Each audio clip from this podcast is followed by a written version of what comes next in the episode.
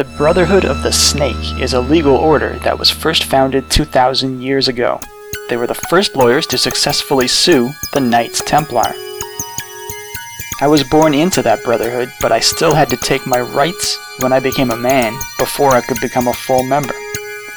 I have alien DNA, but I do not have any snake blood that I know of. But some of the brothers claim to be descended from the very snakes who first infiltrated the alien legal system. The aliens who first acted as defenders and prosecutors were called lawyers because they were from a planet called Law, which actually invented the very idea of laws in the first place. But snakes are so sneaky and tricky, so cunning and clever, that they dressed up as lawyers and managed to infiltrate the aliens' courts. In the courtrooms, the snakes used hypnosis and misdirection and seduction to sway the judge and jury.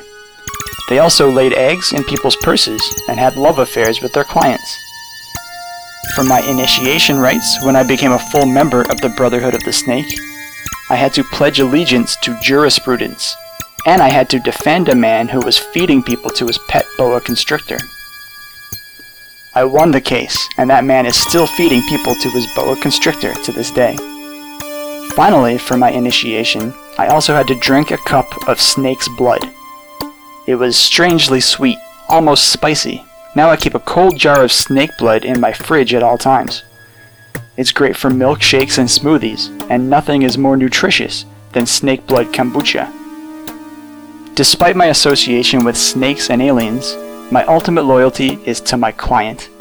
To prove this, for a limited time, I'm offering 30% off my fees for anybody suing a snake or an alien.